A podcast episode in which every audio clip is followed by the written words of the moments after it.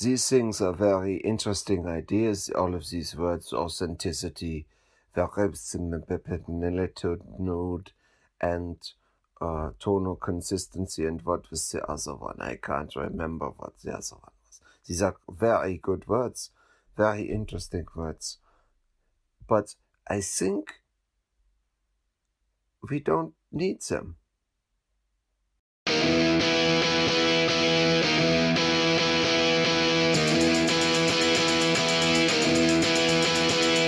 Slinging pawns at a B&B when he had an epiphany. And they complained about time too, about not playing D&D. It was free for all, and I heard him say, give off my borderlands. But just sit back and let Spencer do his trick, cause you're incapable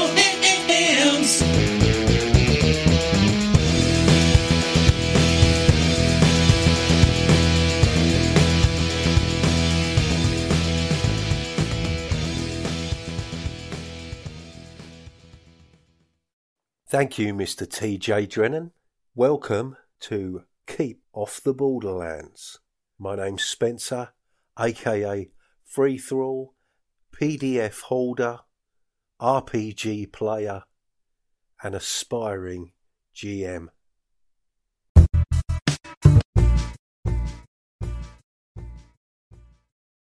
Now, I'm really quite pleased with this episode. Um, I have felt that the last couple of episodes have suffered a little, perhaps, from me not having someone to bounce my ideas off of.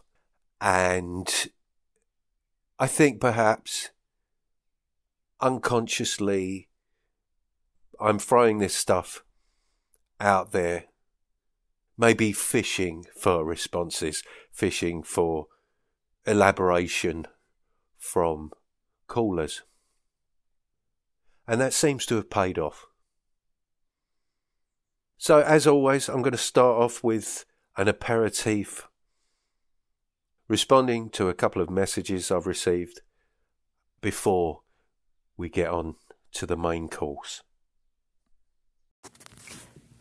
Hey, Spencer Jason here. Sorry about leaving you a partial message last time. You did a great job with Han Solo. I did expect to finish it myself, but I couldn't have done any better than you did, so it's all good. I will try to be more chipper and awake when I call. You take it easy, and yeah, that's about it. So I'll talk to you later.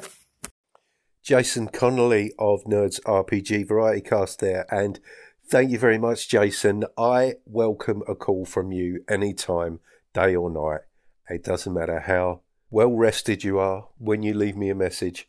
I always appreciate hearing from you. So thank you very much. And I'm glad to hear I didn't make a complete hash of it. Although I did I did reduce the character to three cliches instead of the uh, recommended four. But you get the idea. Hey there, Spencer. It's John here from the Red Dice Stories. I'm just listening to your episode where you're talking about Risus and making Han Solo in that system.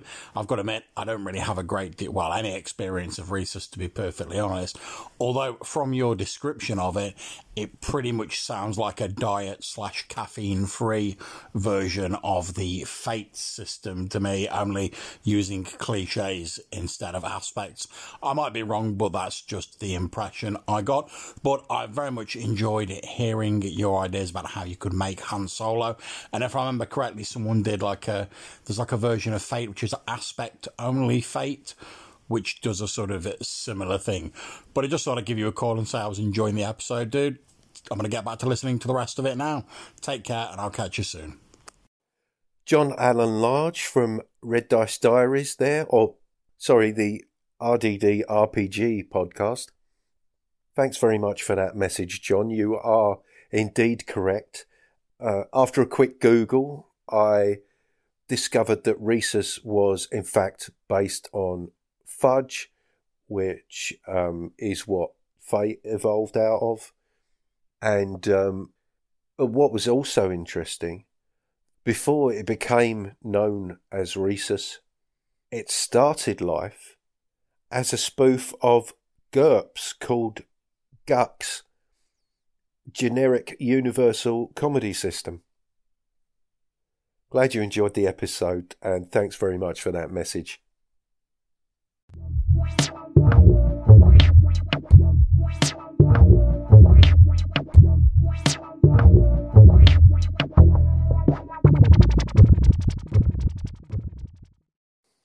I felt in recent episodes I've only been skimming the surface of ideas. You know, I've been throwing these words and phrases out there without really getting my teeth into anything. So, I really appreciate this message that I received from Barney of Loco Ludus. He emailed me an extended message. Now, I hope he doesn't mind me doing this. As I was listening to his message, certain things I wanted to say crop up at certain points. I'm going to break up that message to perhaps give it the appearance of a conversation However, I will not be altering or censoring anything that Barney said. I just want to assure you of that. So, without further ado, it's over to our Bavarian sound studio. Take it away, Barney. Hi, Spencer, it's Barney. I'm sorry about Ludus's last messages to you.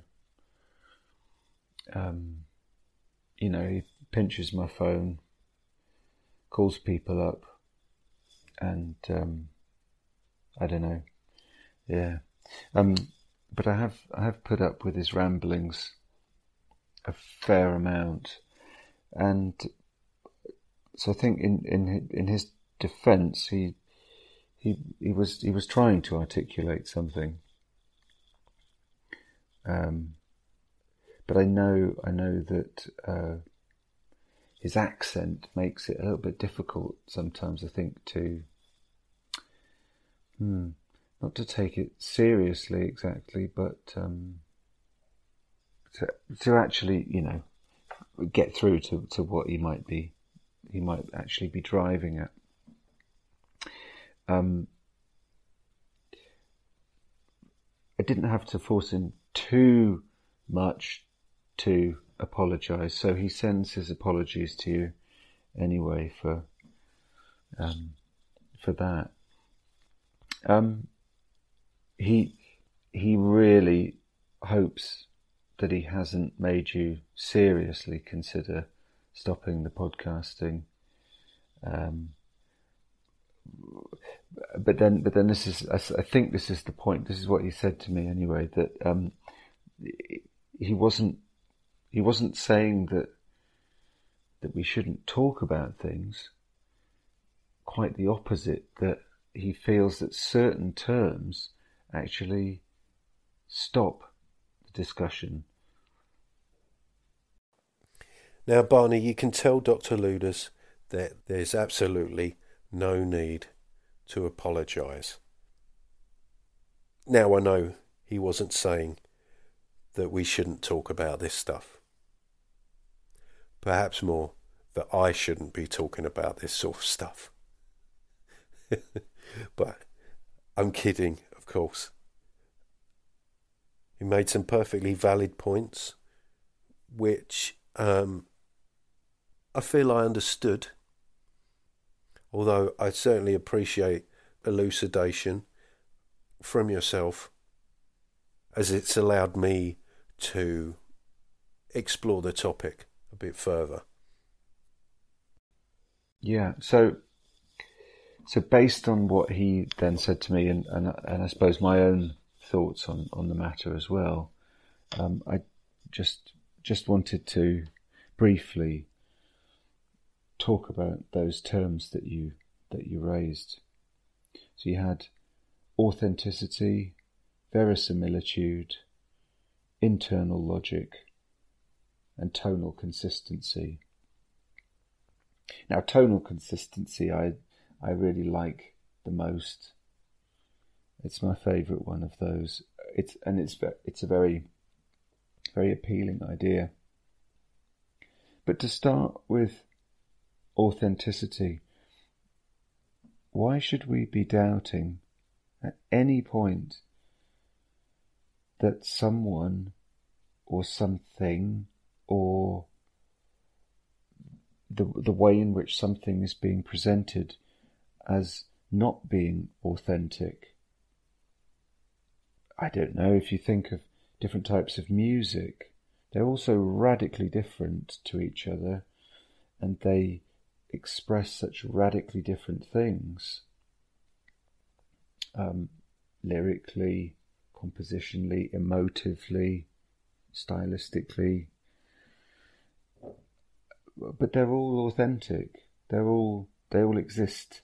They're all reflections on or expressions of existence. They're authentic.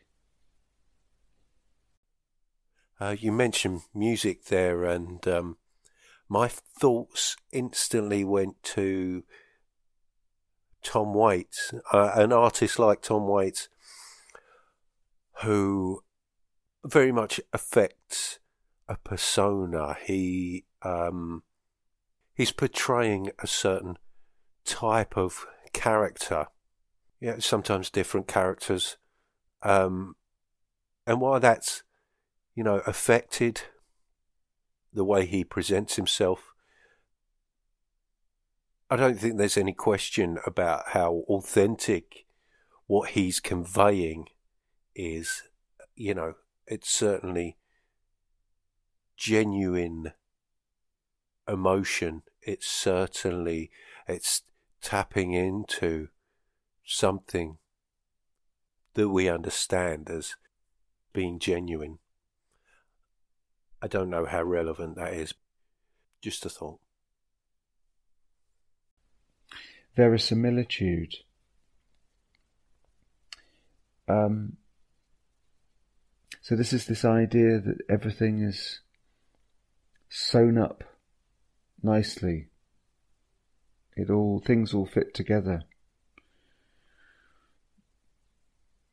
As Ludus pointed out in his message, you know, when you put different things together that might seem a little bit incongruous, but that they simply are presented together, they they very quickly generate a sense of verisimilitude.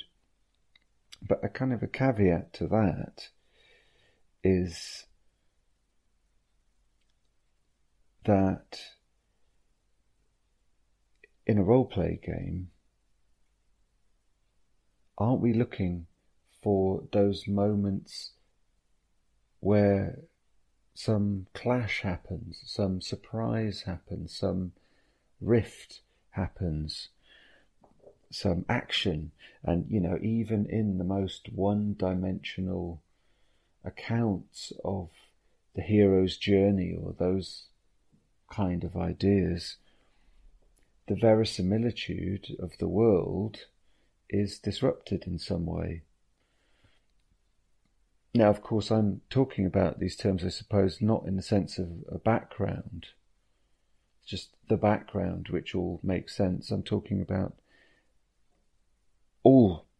parts, dimensions of the composition, and I think that's where I I just wonder about these terms in that sense. Um, for verisimilitude, I wanted to say, well, you know, let's think about a, a Lars von Trier film, Dancer in the Dark, which I'm not a big fan of, Dogville, which I like very, very much. How, you know, how does verisimilitude operate in those films? But do I doubt for a moment that they are coherent, uh, directed piece works works of commercial art, shall we say, something like that? So, verisimilitude. Um, I think I threw that in there just because it's a word that I've heard from a few podcasts recently, and um, I don't know if that help matters putting it in there. Um, although it did lead to this discussion, so so that was probably a good thing. As I understand it, it the acceptance of stuff being part of a particular kind of reality, I guess.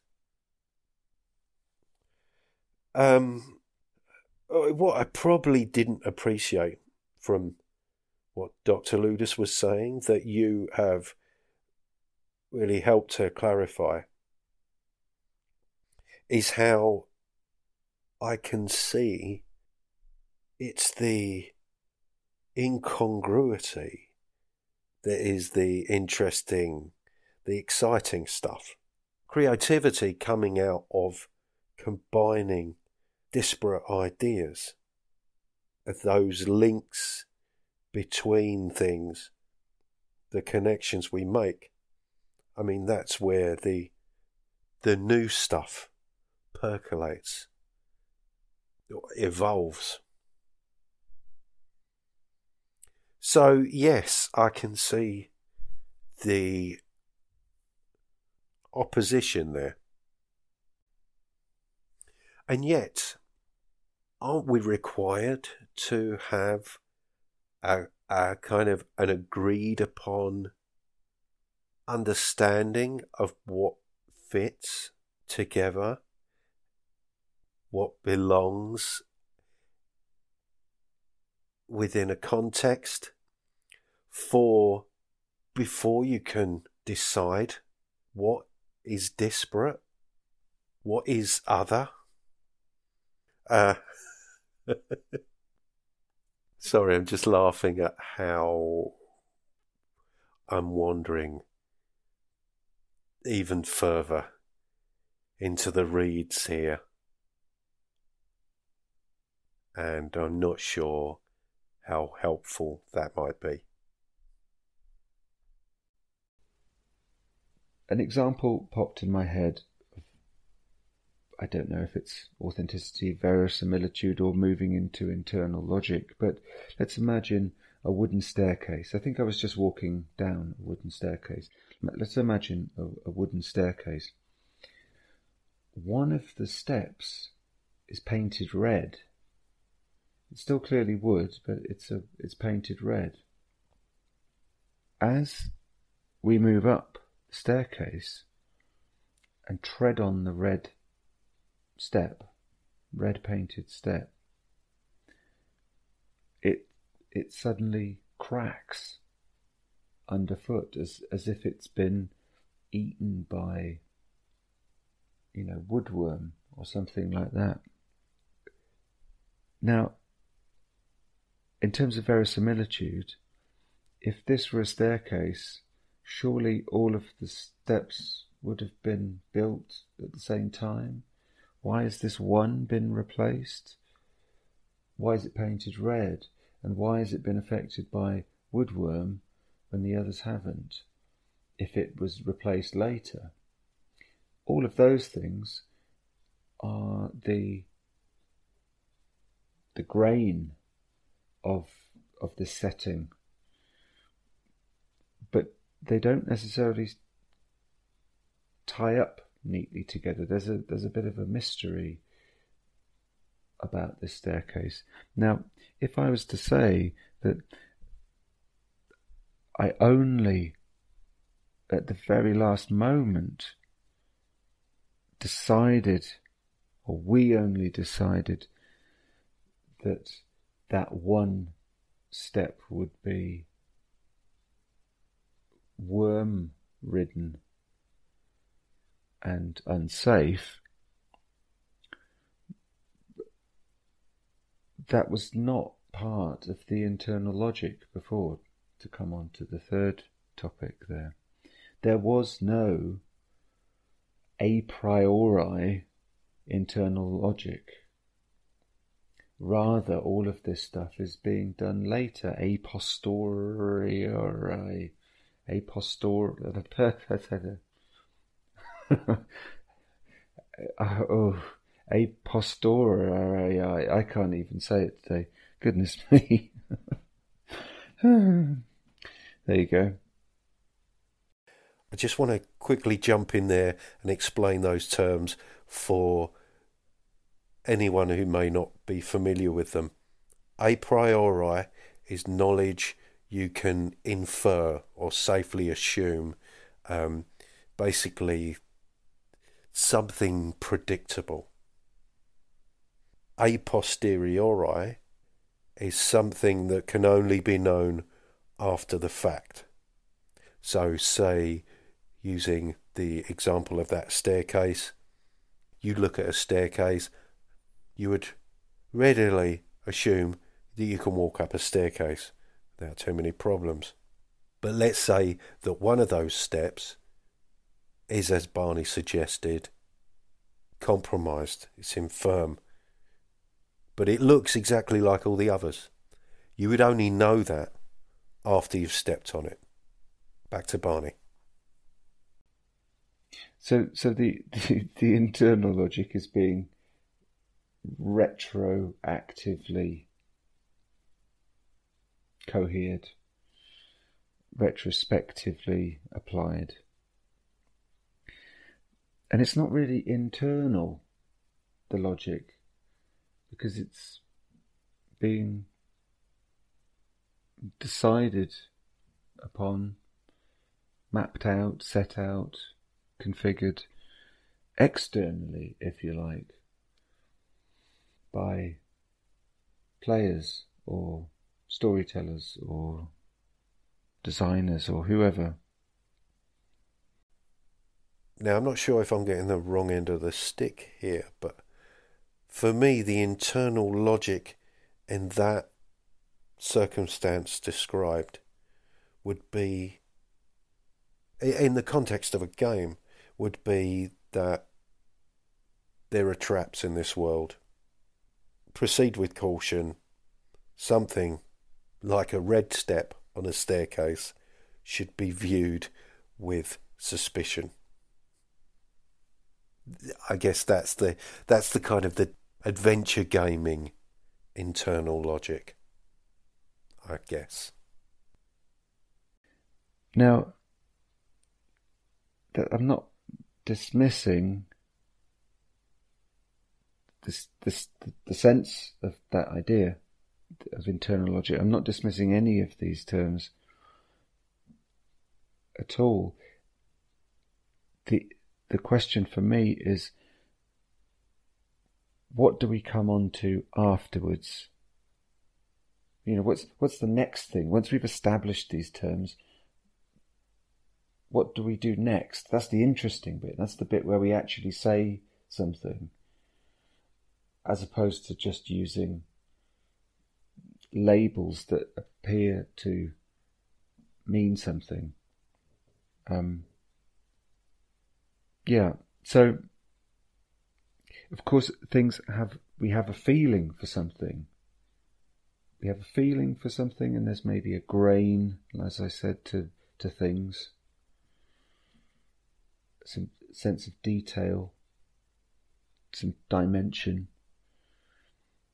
But then it's it's it's exactly what what we come to next. All of these, I, I guess, what I'm saying is, I think all of these things are basically these terms are basically givens. They're basically givens, and when things get interesting is when we talk about more uh, about a, a particular a particular instance and the details of what we feel are going on in there. Something that springs to mind when I talk about internal logic is like the work of animator Chuck Jones, who used to do a lot of the Looney Tunes merry Melodies and he came up with Roadrunner. Now, Roadrunner cartoons have some very simple and clear rules. This kind of uh, framework that he established in which the creativity can take place. And that allowed him to kind of explore or exploit situations for all they are worth. Things like gravity, the way gravity operated in this environment was not how it operated in the world. The rule would be that gravity wouldn't kick in until Wile E. Coyote had acknowledged that that was the next logical step. You know, that was the next thing in the chain of events that he would either look down or attempt to feel the absent ground beneath his feet before he would plummet. I don't know if that's helpful to anyone. And I'm, I'm sure that's been explored by somebody else. And apologies to whoever spoke about that first and for not remembering where I heard it. So to come on to the last one, the one I like the most, tonal consistency. This this idea of a tone.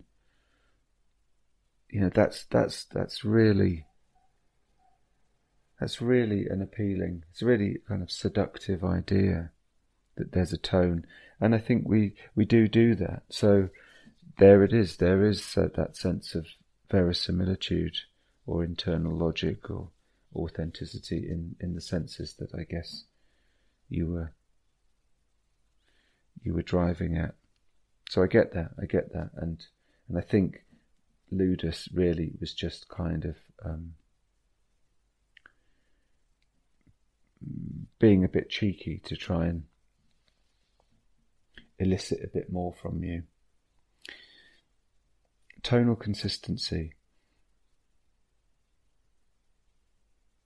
It, it, it gives us a, a sense of stability, unity, style.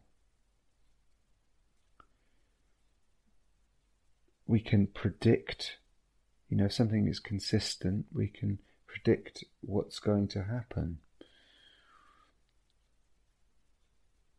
But again, I, I come back to this idea. I wonder if in, in our role play games, that actually the real the real grit or the the the, the point of friction is exactly where the the predictable, consistent thing is challenged, subverted, knocked out, replaced, uh, cursed, um, and that actually in a game we move through different tones, not just from setting to setting or adventure to adventure. But I wonder if also, as we play the game, as we go from player to player, as we come back to the GM, as as or in a response to something that has occurred, the tone shifts. So um, a staircase, a staircase in one's old family home,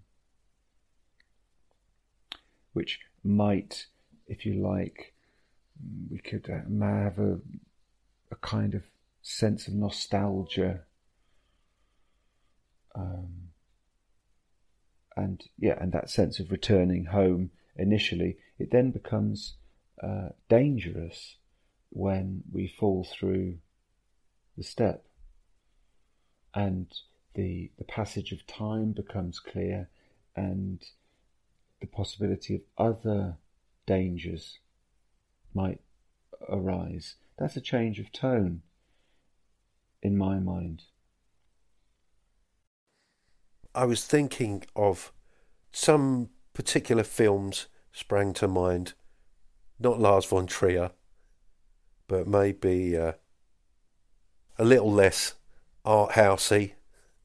But there are particular films where there is a buy-in later on in the proceedings, um, where you realise that you're watching a different kind of film.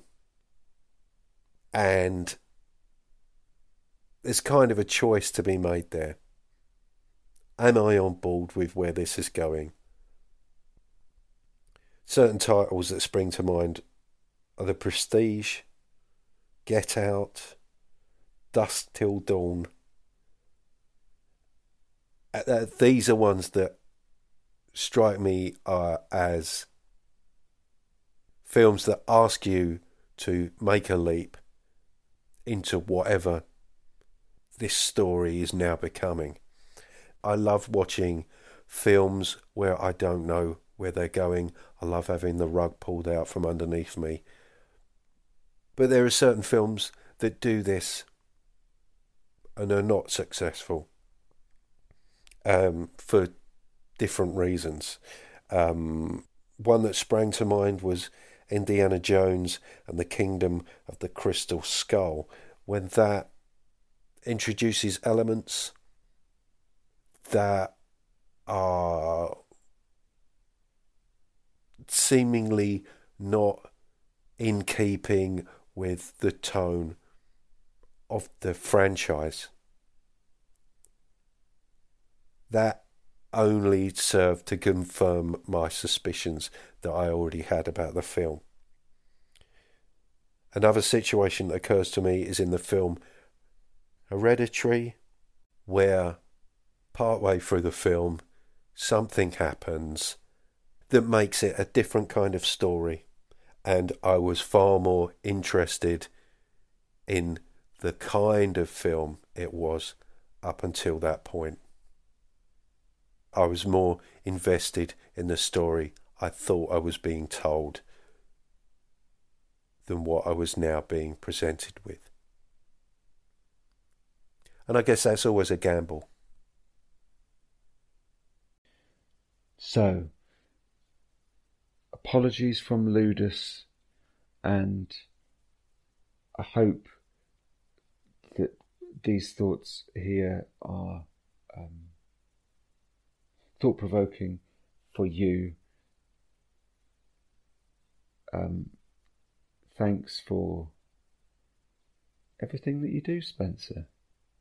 Bye bye. Thank you so much for that, Barney. Was so welcome, so appreciated the fact that you would go to the lengths to break that down as you did, and um, just really, really interesting. And yes, yeah, it is. I think what's most remarkable about this hobby is how accommodating it can be, how flexible it is, how fluid things can be. And also jarring. I was going to say, I was going to suggest the fluidity means that things can easily switch from one tone to another, but as you explained there, a jarring shift in tone can be just as exciting, just as thrilling. So, thank you again. Thank you for such a stimulating response that has caused me to um, really examine what I was saying there. And that's really, really done me a big favour. In uh, I, yes, like I said, I was concerned that I've been sort of skimming over things, throwing out terms, and not really fully exploring what I was touching on. So thank you for encouraging me to go deeper. Hold up. Oh, and just before I go, it was, of course, Kevin Madison of Dungeon Musings who did the episode entitled Roadrunner Rules, which is uh, fantastic, and um, I urge you to check that out.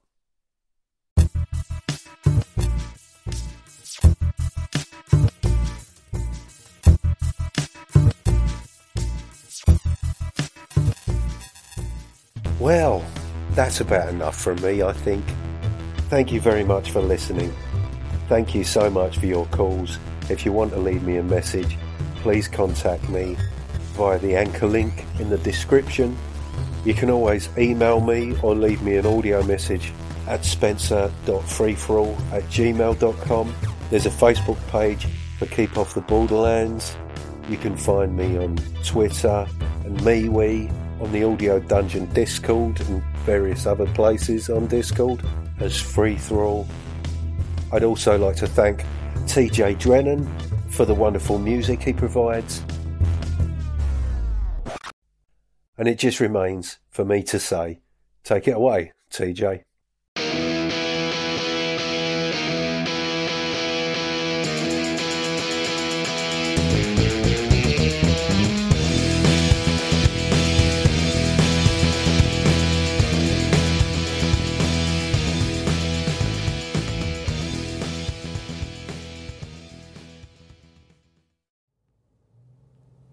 Warning if celebrating the sound of dice hitting the table and pondering the meaning of the many acronyms within your player's handbook doesn't cure that burning sensation, please see your doctor.